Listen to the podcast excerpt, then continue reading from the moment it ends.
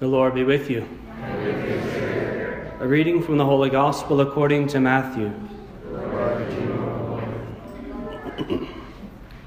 At that time, Jesus exclaimed, I give praise to you, Father, Lord of heaven and earth, for although you have hidden these things from the wise and the learned, you have revealed them to little ones. Yes, Father, such has been your gracious will. All things have been handed over to me by my Father. No one knows the Son except the Father, and no one knows the Father except the Son, and anyone to whom the Son wishes to reveal him. Come to me, all you who labor and are burdened, and I will give you rest. Take my yoke upon you and learn from me, for I am meek and humble of heart, and you will find rest for yourselves. For my yoke is easy, and my burden light. The Gospel of the Lord. Praise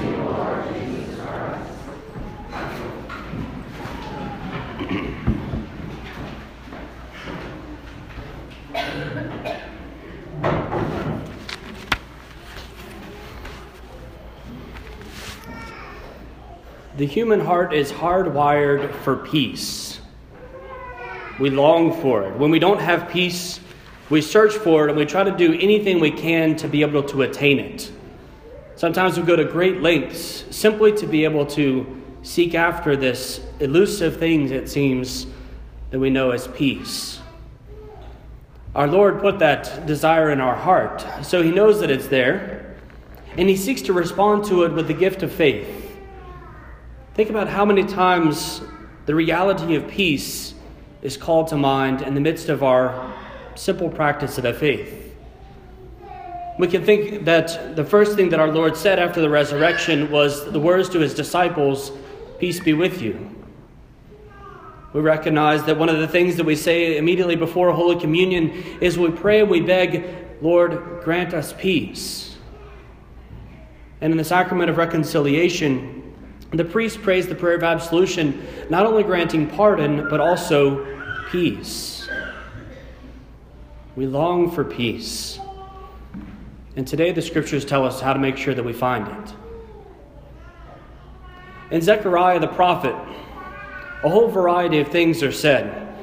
The prophet Zechariah has, has many things that kind of point towards the coming of the Christ. Many things about the life and the ministry of Jesus are, are, are kind of pulled back to Zechariah, even though it was 500 years before the life of Christ. And Zechariah, being a prophet, they prophesy things that they don't know when they will happen, where they will happen, how they will happen, in what manner they will happen, but they know that because of divine inspiration, it will happen. And one of the greatest of those prophecies that Zechariah uttered is what we hear today Rejoice, O daughter of Zion. Rejoice, Jerusalem. Your king is coming to you, meek and riding on an ass. What a great gift. Whenever we hear that prophecy, though, a lot of times we simply see that the, the king coming on a donkey is a sign of humility, that he comes humbly, he comes simply. And indeed, he does. But even more so, in the time of Zechariah, for a king to come on a donkey meant that he came in peace.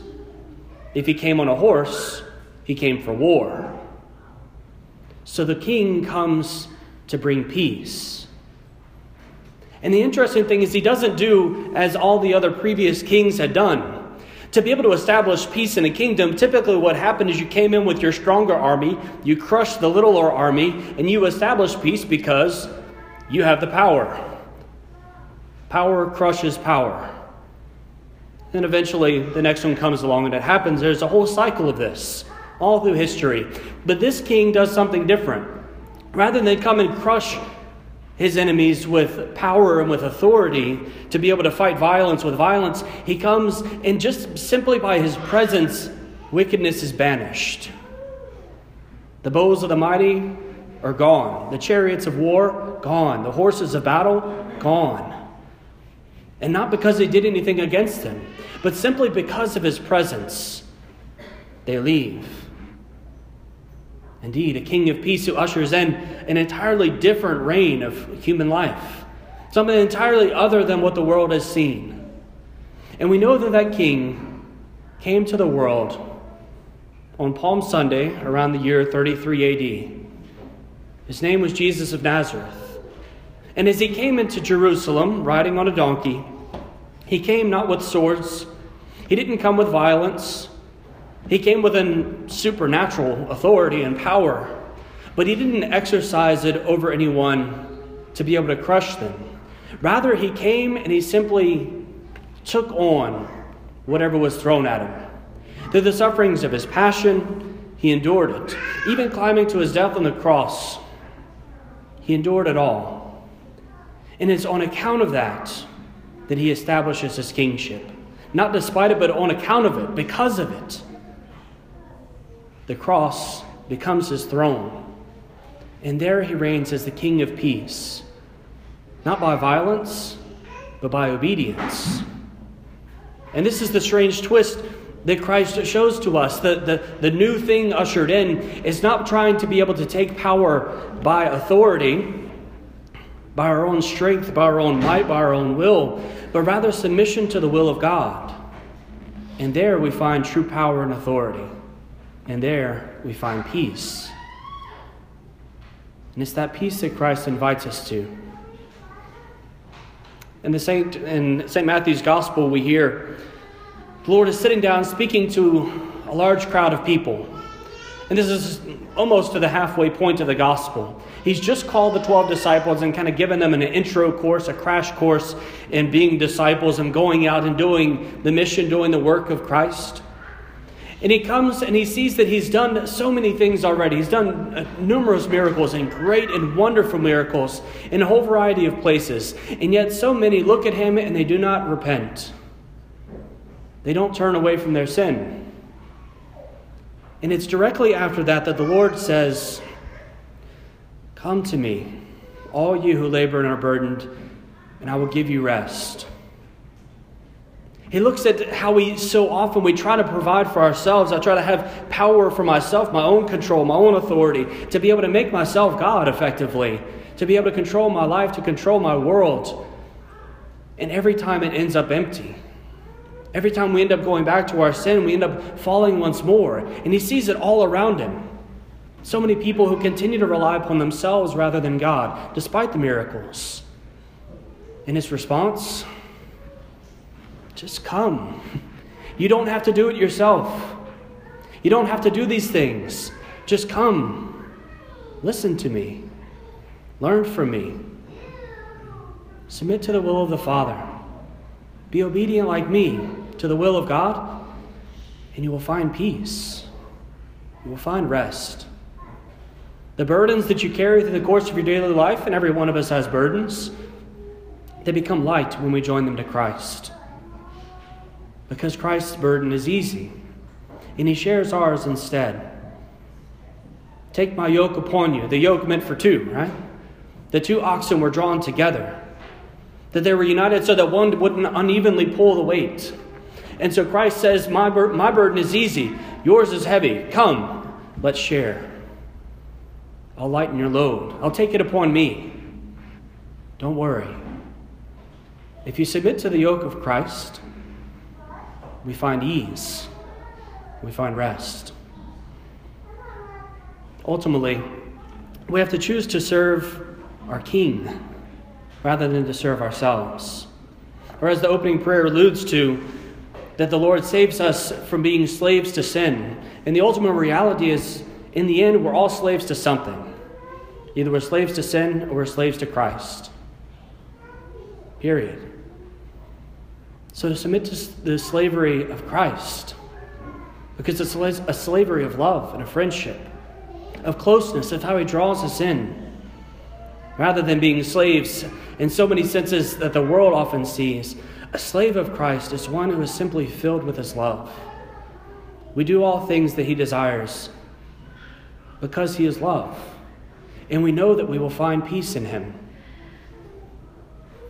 And so we place ourselves under the care of Christ. St. Teresa of Avila is a great Spanish religious sister, a nun Carmelite, who is also a doctor of the church. St. Teresa has a book called The Interior Castle. An interior castle is a, a work where she describes the, the human soul. And so basically, she goes through and she describes how the soul is like a castle. We have many rooms, many places within us where we progress and we move through the spiritual life from room to room to room. And each room has a special significance and purpose. And so today I want to go with you and walk with you not through a castle, but through a house. Imagine your own home and to walk through it with me as we reflect upon the kingship of Christ. Is Christ king of everything in our home? As we walk to the front door, maybe to the front porch, it's the visible place where the world can see us. Do we allow ourselves to be a visible witness to the love of God, the power of Christ, the King of peace? Certainly, we can do it behind closed doors, but do we allow ourselves to express our faith in the midst of the community, in the presence of all? Do we allow ourselves to submit to Christ there? Going through your front door, walk into your living room, the place where we experience family life, community with friends, where we have recreation and entertainment. Do we allow, allow those places to be submitted to the will of Christ? Or do I try to satisfy my own desires, exercise my own will? in that place. From the living room, we go to the kitchen. The kitchen is the place where we have food and drink. And this is one of the great catches is oftentimes when we lack peace, we try to fill that lack of peace with food and drink. In the kitchen of our soul, are we intemperate? Do we, do we try to fill up peace with Christ simply by the things of the world, to fill up our stomachs instead? to go to the next room, to the bathroom. The bathroom is the place where all of our imperfections are made clear before us. We haven't put on our face yet, huh? Where we can see all the, all the spots that are not exactly the same as we would desire them to be. And we look at ourselves, and sometimes we love ourselves too much, but more often than not, we love ourselves too little. We don't submit ourselves to the love of Christ. Love your neighbor as yourself. Sometimes that's not really a great thing because we don't love ourselves very much. So, there, to submit ourselves to Christ. The next, to go to the bedroom, the place where we find our rest. But also, do we submit our sexual life to Christ? Or do I try to control my own things, control my own desires, rather than to submit them to that of Christ? And lastly, to go to the favorite room of the entire house, the laundry room. Who doesn't love the laundry room, huh? Maybe another place would be the, the yard outside or the garage. But all of those places, regardless of which one it may be, are a place of simple work, where we do the things of daily life, where we care for our clothes, care for our family, tend to things that are in need of fixing. Do we allow the daily work of our days to be submitted to the will of Christ? Or do I try to claim that little piece of time for myself? In the end, it's to look at our entire house and to know that Christ is a King of peace. But if we don't submit into the entire house, if we keep that one door closed, if we keep that one room locked off, we will not experience the peace that we desire. And so he invites us to come to join ourselves to his yoke, the yoke of obedience, to submit ourselves to the will of the Father, because it's the will of the Father that brings us peace. And so, indeed, you who labor and are, rest, and are burdened, come and find rest. Lean upon the heart of Christ. Lean upon him who loves you, and you will find peace.